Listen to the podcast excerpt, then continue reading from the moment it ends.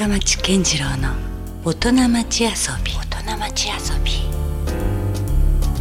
さあ、えー、先週に続きまして今夜も遊びに来ていただいているのは音楽プロデューサーのアンディこと安藤浩一さんということで、今夜もよろしくお願いします。どうぞよろしくお願いいたします。今夜は、うんまあ、先週は、まあ、もちろんルースターズのサブスク解禁の話、それからルースターズにアンディがどう関わってきたかという話を中心にお伺いしてきたんですけども、うんうんまあ、今夜はまあよりちょっとパーソナルなところをね、うん、もっと深掘りできればなと思ってるんですけども、はいうんはい、まあ遊び心という意味では、まあ、アンディなんてまさに先週の話聞いてたら、うん、もうあれよね、その戦略とか云々とかも関係なしに、いや本当目の前のことを、与えられたことを一生懸命やるしかなかったんで、だからおそらくその本当の意味での自分のプロデュース能力ってないと思うんですよ、きっと。自分自身をプロデュースする、する能力はないと思うんですよ。そうかな、うん、でもそれがあったから今があるんじゃない。いやあの本当周りにいろんな人がいて、うん、ああしたらこうしたらって言われたことを、うん、いいなと思うことをやってきた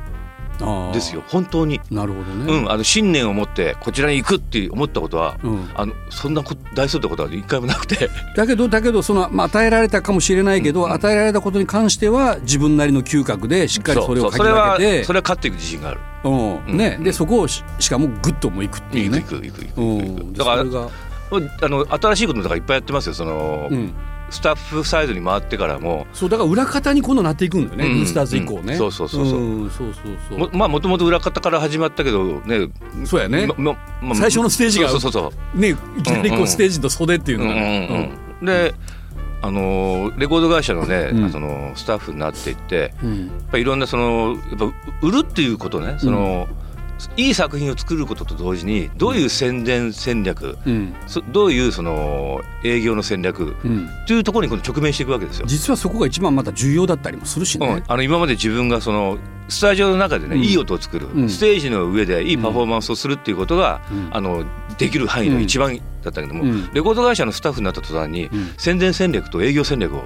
ディレクターだから、うん、トップにいるわけだから全部考えなきゃいけない、うんうん、宣伝マンにお前宣伝してこいじゃダメなんですよ、うん、それが分かったから、うん、宣伝のキャッチコピーも自ら自分が作って、うん、みんなが言いやすいようにしてやったりとか、うんうん、店頭でどういう置き方をしたら目立つか、うん、そのためにはどう何が必要なのか、うん、そういうの全部考えなきゃいけない、うんうん、レコード会社の制作マンっていうのは、うんうん、それを一緒に担当の宣伝マンと担当の営業マンとやっていくわけですよ、うんうん、だからそこにもすごいビジネス戦略と作っていかなきゃいけない、ね、それがでもまたこうねパッてこう切り替えてできたっていうのもあるね。いやでもあれよ、そんなパッて切り替えたわけじゃなくて、うん、徐々にこうなっていくわけだから、うん、徐々になっていきながら、うん、あのなんていうのかな、向こうにポンって飛べないわけですよ、やっぱり一歩一歩行かないと、うん、怖, 怖いし分からんし。じゃあその時のこう先輩たちをちょっと背中を見ながら見ながら見ながら、うんうん、真似真似とにかく真似、成功者の真似をする、これはもう絶対だと思って、うんうん、だからあの夜はね面白い人たちと付き合ってていいんだけども、うん、仕事に関してはね成功者の背中を見とかないとダメだなっていうのは思った、うん、やっぱちゃんとそういう真面目な一面があるんや。いやいやだ自分がないからよ本当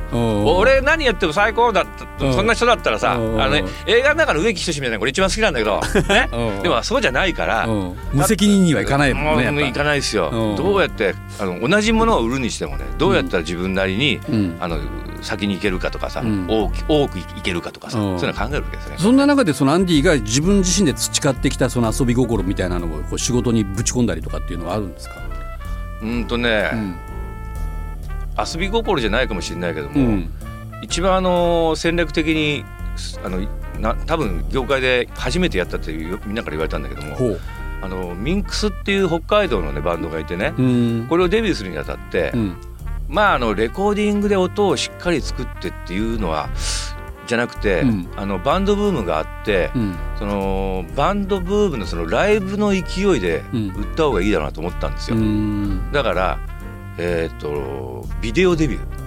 ビデオデビューそう シーディー ではなくて、うん、シーディー あの要するに音源だけではなくて今ならその YouTube とかさ、うん、そういうのあるから分からんでもないけど、うん、その時代でビデオデビューってなかなか難しいんじゃないですか。なかったなかったなかった、うんうん、でビデオでデビューさせてそのライブがいいっていうことでこの人たちのまずファンを築いていこうと思ったんですよ、うん、で地元の同心ホールっていう北海道のね同心ホールで地元では人気があったのでそれをそのまま本当全国にフィードバックできたらいいなと思って、うん、で映像チームのプロデューサーと夜飲んでて、うん、そのどうしようかね今度のミンクス同心ホールあるよね、まあまあどういう撮り方をしてる、まあ、その映像の作り方を話したんだけども、うん、やっぱ売り方も頭にあるから、うん、その時思いついたのが当たり前なんだけども、うん、収録して編集して商品化するでしょ、うん、ということは当日お客さんが来てるわけだから、うんまあ、あのプロデューサー愛ちゃんって言うんだけど、うん、愛ちゃんあの当日、うん今日のあ終演後に、うん、あのこれ今回のこのライブを収録してますんで、うん、これが発売されますと、おうその発売されるビデオに、うん、ビデオの間末ビデオの最後にね、うん、クレジットに今日あの予約を入れてくれたたち方たちの名前を入れますって言ったら間に合うよねって言ったらそれはそれは間に合うよね、うんうん、だって撮った収録して編集してやるわけだから、うんうん、そういう日に分かってることは、うん編集できるわけじゃん、うんうん、これやんないって言ったらえっってなって、うんうん、で や, やったんですよ。何人ぐらいのクレジットが入るすごいですよ、うんね、結構そんな何十人とかじゃないでしょ。同心ホールがよんひゃくごじゅうごひゃくぐらいの高なのかな、うん、さんびゃく以上予約が入ったので、うん、それがどういうふうになるかっていうと北海道の、うん、北海道で今すごく売れてますっていう一つのこのことが言って、うん、ですでに北海道ではさんびゃく以上の予約が入ってます、うん、でこれが全国の営業所にフィードバックされる、うん、ただごとじゃない、うん、そんなバンドは何なんだ。なるほどすごいバンドがデビューするぞ、まあ、一つのネタって話題になるよね。九州の人には誰も知られるそのミックスなんて、うん、だからね営業でものすごい数字がついたんですよ。うーんで数字がついたら頑張るんですよ、うん、で、うん、これは本当業界で初めて、うん、そんだけでお客さんの名前クレジット入れていやまあだけどそれは初めてもちろん聞く話よね、うん、これ一個なんかビジネスモデルは一個そこで作れたかなっていうのがあって、まあ、今ならさまあすごいアップというその、うん、なんかすごいこうその日にすぐなんかアップっていうのはね分からんでもないけどまだまだそんな時代じゃ結構先見の明というか早かったですね。あれはあれは自分でもねあよく気がついたんです、うん、桜ヶ丘で飲んでて愛ちゃんと、うん、よく気がついたなと思ってまあでもそういうのもいわゆるこう今までのこう常識にとらわれてたら生まれない発想よね、うん、でだしその多分、うん、飲みの場じゃなかったら出てこなかったんじゃないかと思う、ね、なるほど、うん、軽口でねそうそうそうなんか決まっていくことって意外と大事だったりするんですよね。そうそうそう真剣に考えれば考えるほどさ重くなって、うん、なかなか前に進まないけども、ね、現実的にそれちょっと厳しいな無理だなって思ってしまうしね。そういう意味でそのちょっと余裕っていうか、うん、なんかこうそれがなんか遊び心の瞬間なのかもしれないね。なるほどうんうんううひょっとしたらできるんじゃないみたいなさまあでもそんなのがあって、うんまあ、後に例えばこうビクターでいうとスピードスターのレベルの立ち上げにも関わるとか、うんねうん、あれはねあのビクターの中でインビテーションレーベルっていうのは非常に巨大なレーベルになっててもちろん、ね、で実はビクターの中で制作に部と制作ご部ふたつの制作部に分かれてインビテーションが存在したんですよ。もともとは制作に部さん部よん部だったんだけども、はい、制作に部がでかくなりすぎて、うん、さん部よん部はそのままにしとかないと面倒くさくなるから、うんさん部よん部ほっといて制作に部でインビテーションがもういっこできて制作ご部になったんですよ、うんうん、でも気がついたら制作ご部は阿川靖子さんとか、うんまあ、あの高橋真理子さんとか、まあまあ、素敵な 実, 実力者たちが、うんうん、でこっちはレッピーシュとかでキャッキャやってるわけ、はいはいまあ、桑田さんあのサザンオールスターズもいたし、うんうん、なので我々このインビテーションがふたつあるのがちょっといびつだなと思い始めてて、うんうん、であなたたちっていうんだら自分たちが変わるのがいいかなって思って、うん、我々は制作に部はインビテーションから抜けて、うん、新しいレベルになります、うん、っていうところから、うん、スピードスターが生まれていくわけですよ。うん、うん、なるほどそうそうそうそうそうそうねえだからそんなことも、うん、自ら関わってとその時の親分のね僕をビクターに呼んでくれた、うん、高垣さんというサザンの、まあ有名なサザンの、サザンのプロデューサーと、うん、僕ふたりでスピードスターレコードを立ち上げて、うんまあ、社内でいろいろありましたけどね、うん、立ち上げて、うん、でそれ中枢じゃないですか言ったらねもう、うんうんまあ、それがあったんで、うん、あのどっかでそのなんていうかなまた新しいレベルを始めた時はもう成功がまだなかったです初めね、うん、で, で動き始めたのは女性シンガー、うん、ウーアとコッコですよ。おなるほど、うん、これまたどちらも売れ、売れた人ですね、うんうんうん、これで女性がやっぱすごいなってなった時に、うん、女性がすごいなっていうことは、うん、男がダメじゃんっていう話じゃん、うん、あまあ逆にね、うんうん、だから男のバンドを今度作っていこうっていうことで、うんうん、あのー、スピードスターは男性バンドオーディション、うん、男性バンドって書かなか書いたかな、うん、とにかく 男, 男の ロ,、うん、ロ, ロ, ロ, ロッカーを探そう、はい、男のミュージシャンを探そうっていうのを始めて、うんでオーディション始めてね、うん、でそこでオーディションじゃないんだけどオーディションで見つけたいい人を見に行ったら、うん、その人がダメでその時に出てたくるくるりって変なバンドがいますよみたいな。ほらくるりは、うん、そうそこでくるりこれちょっと面白いねってなって、うん、でくるり結構やろうみたいな話になったりとかでいろいろ始まるわけですよ、また、うんうんうん、なるほどね、うん、いやまあでもねそういうこうこともでもなんかこうある種のこうちょっとしたこう遊び心みたいなところもなんか影響してそうな気はしますけどね。これ言っていいですか？言っていいですよ。すごい当時怒られたんですけども、うん、あの男に頑張れっていうオーディションになったから、うん、立ってますオーディションにしたんですよ。もうなるほど。はい。うんうん、あの勃起って書いて、うん、あのああの読み方は立ってますって書いて、はい、立ってます。勃起ますオーディション、立ってますオーディション。うん、すごい怒られて、うん、本, 本社に日本日本ビクタにめちゃめちゃ怒られて。なんかないどんか。下品だと。ああ。始末書が課されるみたいな。でもでもおかげでクルリと出会えたし、うん、でバックホンドも実はそういう出会いがあった、うん、みんなその勃起に食いついてきたわけ。違うよ、うん、勃起に食いついてる人たちのライブを見に行くわけ、うんうん、で、うん、残念だなと思ったんだけども、うん、そのライブにたまたま出てたのがクルリだったり、うん、下北沢にすごくいいあのデモテープが来てたから下北沢にライブハウス見に行って、うん、がっかりして、うん、で帰りがけにテイクフリーのカセットがあったから、うん、それ持って帰ったらそのいっぽんがバックホンだったりとか、うんだからその時思ったのが、うん、オーディションっつって、うん、会場を決めて、うん、人を集めてやるより、うん、オーディション テ, テープとかいろいろもらって、うん、こっちから見に行って、うん、そしたらその横にいる人たちも結構面白い人がいたら、うん、こっちのオーディション正しいんじゃないかと思って、うんうんうん、だからオーディションのやり方もちょっと変えた方がいいなとその時思った。なるほど、うん、あでもそれって今でも通じる話かもしれない、ね、そうそうだから今でもそうやった方がいいと俺は思ってるんだけども、うん、でもなかなか常識からこうねあのとらなんていうのか、うん、僕なんていうの常識にとらわれちゃってる人たちは、うん、オーディションっていうのはその結晶があってどのこと言うわけですよ。そこだけを見るっていうかね、うん、その周辺とかはまあまあ見ないもんね、うんうん、俺はどちらかといったらやっぱりそのロックバンドが好きだからかもしれないけども、うん、ライブハウスに見に行ってなんぼのもんかなっていうのがあるから、うんうん、だからオーディションの仕方ももちろんきっかけはデモテープをもらってからあるんだけども、うん、そのデモテープを精査してで日時決めて会場を決めて集まってもらってっていうよりは、うん、行きますっつって、うん、あなたのライブ素晴らしそうだから行きますって言った方が、うん、やっぱり面白いのかなと思う。うん、実力もが見れるし、うん、副産物も結局あったわけだから、うん、くるりとバックホンドはそうなんだもん。なるほどね、うん、じゃあ今までそのアンディが音楽プロデューサーとして、うん、自分がこう何かこう目をつけて成功したというのはその 辺, その辺ですか？くるりだったりくるりはねあの僕じゃない、高橋君っていう、うん、あの違うディレクターが行って、うん、ですごいって話があったんで、うん、でみんなで、うん、でくるりはうちでやるうちのスピードスターでやるようになったんだけども、うん、バックホンはもろに自分だったアンディが、うん、でねソニーの育成アーティストだったんだよ。あ、そうだ。そう。うん、困ったなと思ってさ。うん、で、それをじゃあもう引っ張らしたというか。話を聞いてばじゅう代だったから、うんうん、契約がどのお前らじゅう代だったら契約関係ないよね。で, うんうん、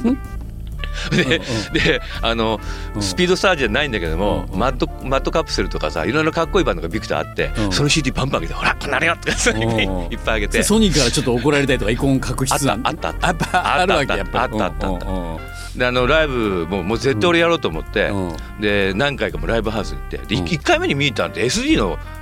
あのうん、コンベンションなの エスディー のコンベンションに、うんうん、ソニーのコンベンションに行っちゃったんだ俺、うん、いっかいめおうおうで何しに来たのみたいな感じでいや友達がねやるのってさ、うん、で入っていって、うん、でもその場でもうライブが良かったから、うん、ステージ上がって片付けてるところにステージは俺上がってっちゃって、うん、でドラムの袖引っ張って俺があんのだからお前後でちょっと話するのみたいな感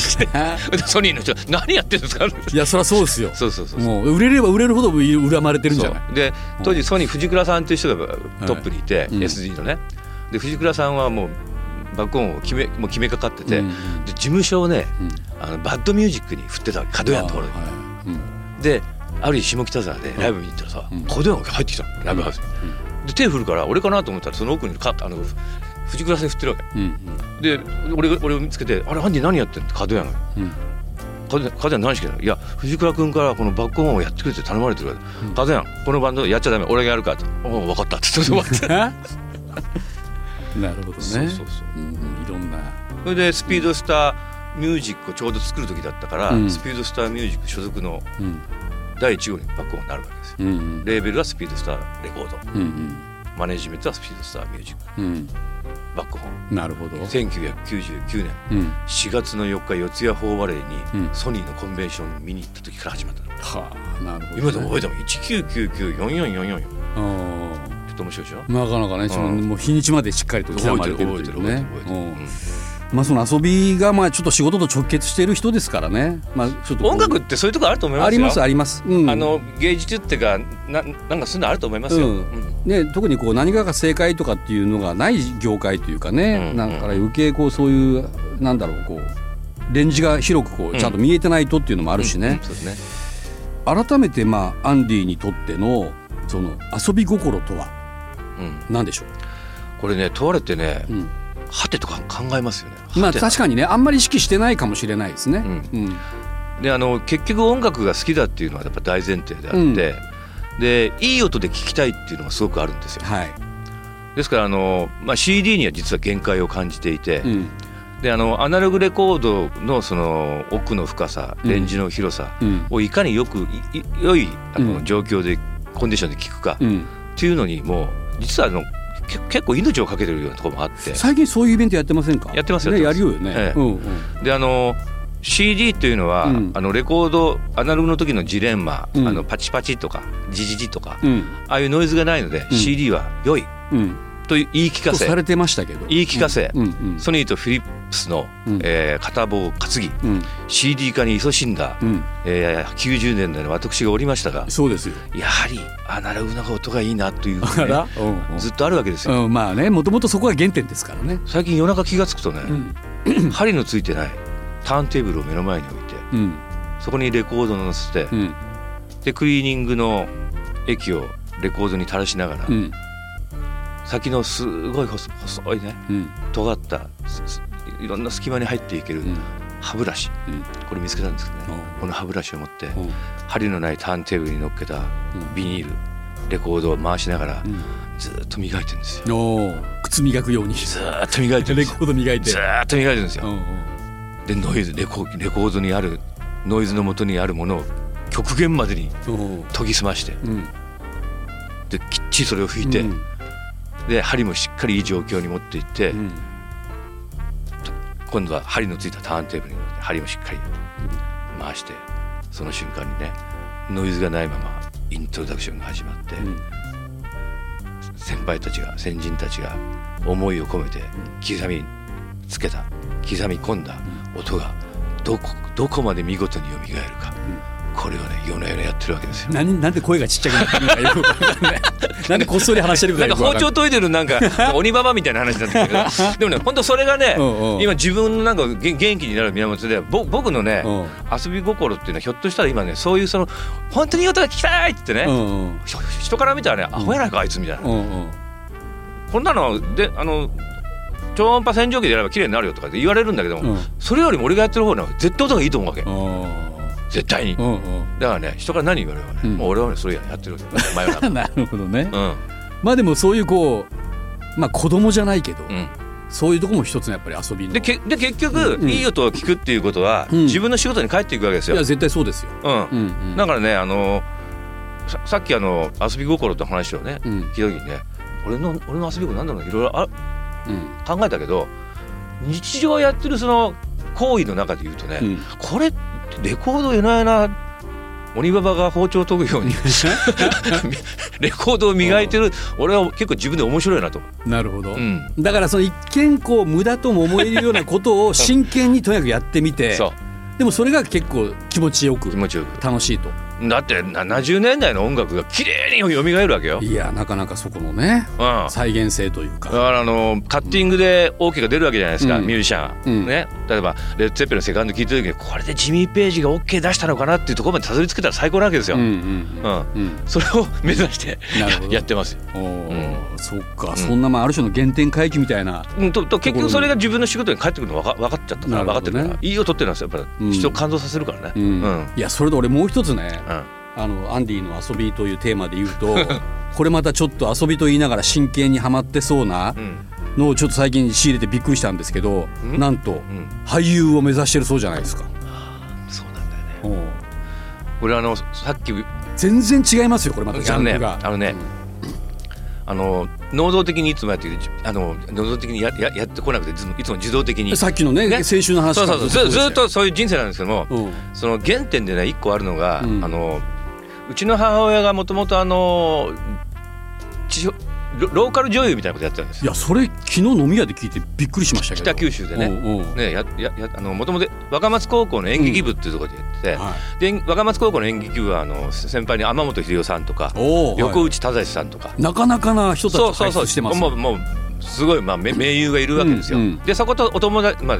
同窓生っていうか、はい、お, お友達でうちの母親はで若松在住で当時あの結構の北九州ロケの映画が多かったんですよね、うん、で北九州にその映画のロケが来るとうちの母親は呼ばれてって、あその頃から北九州は映画の街というかそうそうそうそうあったんですか。あったあった、うん、特にあのうちの母親よりもが映画に出たよりもっとあとはもう誤字合併した時はもう映画にすごく多かったからね、うんうん、で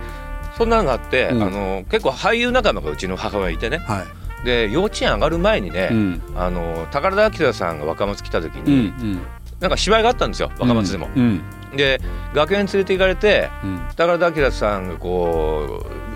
メイク落としながらね、うん、お、小市くん、小市くんは大きくなったら何になるのって聞かれて、うん、何も考えてないけ、うん、ボサーっとしとったんですよ、うんうん、そしたら楽屋出たらうちの母親がなんであんた俳優になるって言われたんだよ高原さんの前で、おうおういや思ってないもんでもそれがすごくあっておうおうおう頭の中に残ってて、でねあのー、去年、うん、あの紹介された、うんまあ、プロデューサーがいて、うん、で飲んでていろいろこう質問されたけど、うん、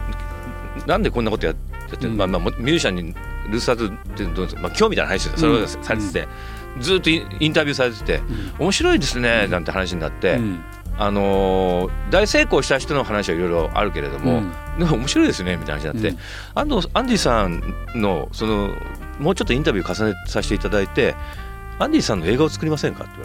言われた。え、そのアンディがそのいわゆるこうテーマというかそうそうそう題材になってるってで別に俺はそこで安藤浩一をやるわけではなく、うん、別の人が、うんまあ、ストーリーも少し変えて、うん、設定も少し変えながら、はいはい、あまあ大筋はまあ僕が今まで生きてきたことを映画化しましょうって話が始まって、うん、面白いあいいなと思って俺なんか友達がいろいろ本とか出してるけど俺なんか本とか出してないけど俺映画映画なるもんねなんか結構ウキウキしちゃって、まあまあそらそうね、まさか自分の物語がやったとか思ってたわけ、ね、そしたら次会った時にあのそのプロデューサーから、うん、ところで安藤さんは次何やるんですかって聞かれた、うん、その時に、うん、俳優って言っちゃったねその昔のトラスマじゃないけど思い出した。おうおうおう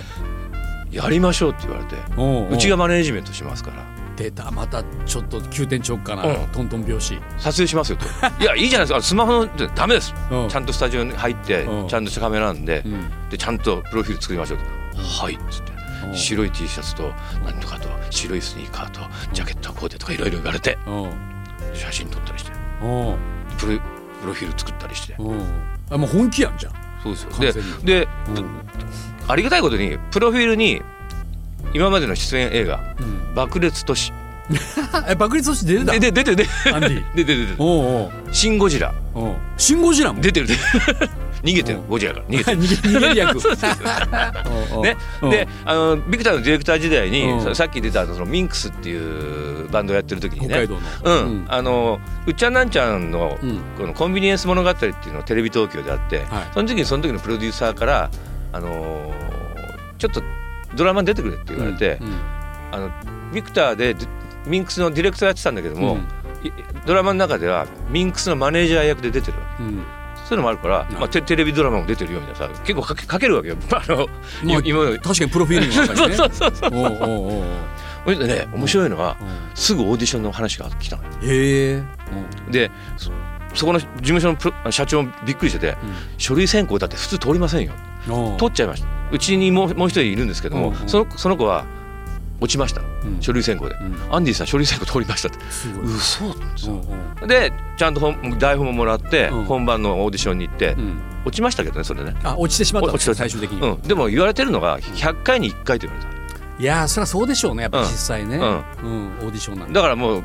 まあ、それも聞いてるし、うん、俺も大体、まあ、そんなもんだと分かってるし、うん、だからもうめげずに、うん、次次も何かあったらやりますって言ったら、うん、今再来年の大河ドラマのオーディション、うんお受けること大河、うん、すごいっすね。でも役柄がなくて、うん、要するにあのいっぱいいるでしょきっとあの、うん、いろんなキャラクターが欲しいわけでしょ、うん、その中に俺が何かにハマるかどうかっていうのをやるオーディションだと思うんだけど、うん、台本切ってないし、うん、ただ場所に行って、うん、お, おしゃべりをするっていうオーディションだから、まあ、これはこれでね一生懸命ちょっと字を出して頑張ってみようかな。いやでもさ、うん、アンディもう前科もんやからね。何やそのいやいやほらルースターズで、うんキーボード弾けもしないのに、うん、いつの間にかこう弾ける人になっていった、はい、というあるじゃないですか。びっくりしましたよ。あのネットで見てたら日本のキーボードプレイヤーっていうのがあって、うん、俺入ってるもんねですかいやだからそんな人やからその俳優経験がなかったとしてもよ、うん、なんかまた同じ現象が起こる可能性あるよ。だから本当に頑張ろうと思ってますよ。あのルースターズで指一本で弾いてもどかしくて、うん、一生懸命練習して、うんやっとコードも全部弾けるようになった時のようにプロデューサーまでなりやがったようにアレンジャーにもなったようにストリングスアレンジもできますってなったように今回はもう俳優でちょっとバイプレイヤーでいいんで一生懸命頑張ってあの演劇というか俳優というか映画界というかそういうところにしっかりとあのお役に立つような形になりたいなと思ってますよ。もうやればできるっていう言葉はもうアンディのためにあるような言葉かもしれない。いやいやみ皆さんですよこれは。まあまあ確かにこうそういうこう励みにはなるね。なんか絶対ね絶対当たってるのは宝くじは買わないと当たらないんだよ。いやだから結局結局みんななんか諦めてることが多いと思う、うんうん、当たったらいいな。いやそんなできるわけないやんって勝手にね。いやいや俺だって自分が判断してる。小学校とか中学校の時の自分考えたら、うん、数千人まあ満単位のね聴衆の前でね、うん、立ってキーボード弾く人になってるって誰も思ってないと思うよ、うん、俺も思ってなかったもん。自分自身がもう全く思ってない、ねうん、気がついたらね、うんそういうことやってるわけだから、うん、でもなんでかって考えたら目の前のこと一生懸命やってるだけだもん、うんうん、それしかないもん。戦略もないしね。いやでもそれがでも大事ってことかもね、うん、やっぱ、うん、与えられたこと一生懸命やれるかやれないかで、うんうん、なんか先が変わってくる。人生が楽しくなるかどうかも変わってくるというかね、うん、そうそうそう愚痴らない、うん、面白がる。いやいやその精神はブレてないね、うん、アンディね。変わんないね。変わってないね、うんまあ、とりあえずまあ皆さんにはねやっぱり改めてこのルースターズというバンドが、まあ、いかにこう日本のロックシーンにおいて重要なこうエポックみたいな存在だったかっていうのがね、うん、このサブスクを改めてこう聞き直してみると、うんまあ、未だにねちゃんとしっかりこう、うんうん、なんだろう、こうサスティナブルというか、うん、全然色あせてないというかね、うんうん、聞, 聞ける曲ばっかりですからね、うん、あのちょっと話かぶっちゃうかもしれませんけども、はい、ファーストアルバムっていうのが本当その時のロックンロールを集大成させたような、うんうんはい、世界のねロックンロール集大成させてのアルバムなんで、うん、このいちまいがあったからこそ、まあ、にまいめに買われたし、うん、にまいめに非常にポップな面も出せたし、うん、さんまいめでは非常に内省的なことちょっとまたニューウェーブみたいな、ねね、色も出始めてでよんまいめではちょっとまだもう、もう当時のニューウェーブでしょこれね、うん、なようなところにも発展していって、うん、だからそうですねいちまいめが全ての始まりやはりまあこんなこと全部そうだと思うんですけども、まあね、いちまいめにロックンロールの集大成をやったよにんのメンバーの凄さに改めてまた感謝感謝感心、うんうん、感心感謝してますよね、うんうんうん、いや本当だからそこはもう僕でもやっぱり未だになんかたまに聞いてますもんね。あ、そうですか。うん、やっぱりすごいなんかあのまあね仲がよくなれたっていうのも嬉しい話ですけども、うんうんうん、それプラスなんかやっぱり自分の中にもこう血肉というかね、うん、ちゃんと刻まれてる音楽の一つになってるので、ぜひね改めてこう聴いてほしいなという思いがありますね、はい、これはもう全てのサブスクプラットフォームで解禁されてるから全部あります、はい、どこでも聴けるということですね、はいうん、さあじゃあなんか最後なんかじゃあアンディの口から皆さんにこうそのなんだこの改めてそのルースターズ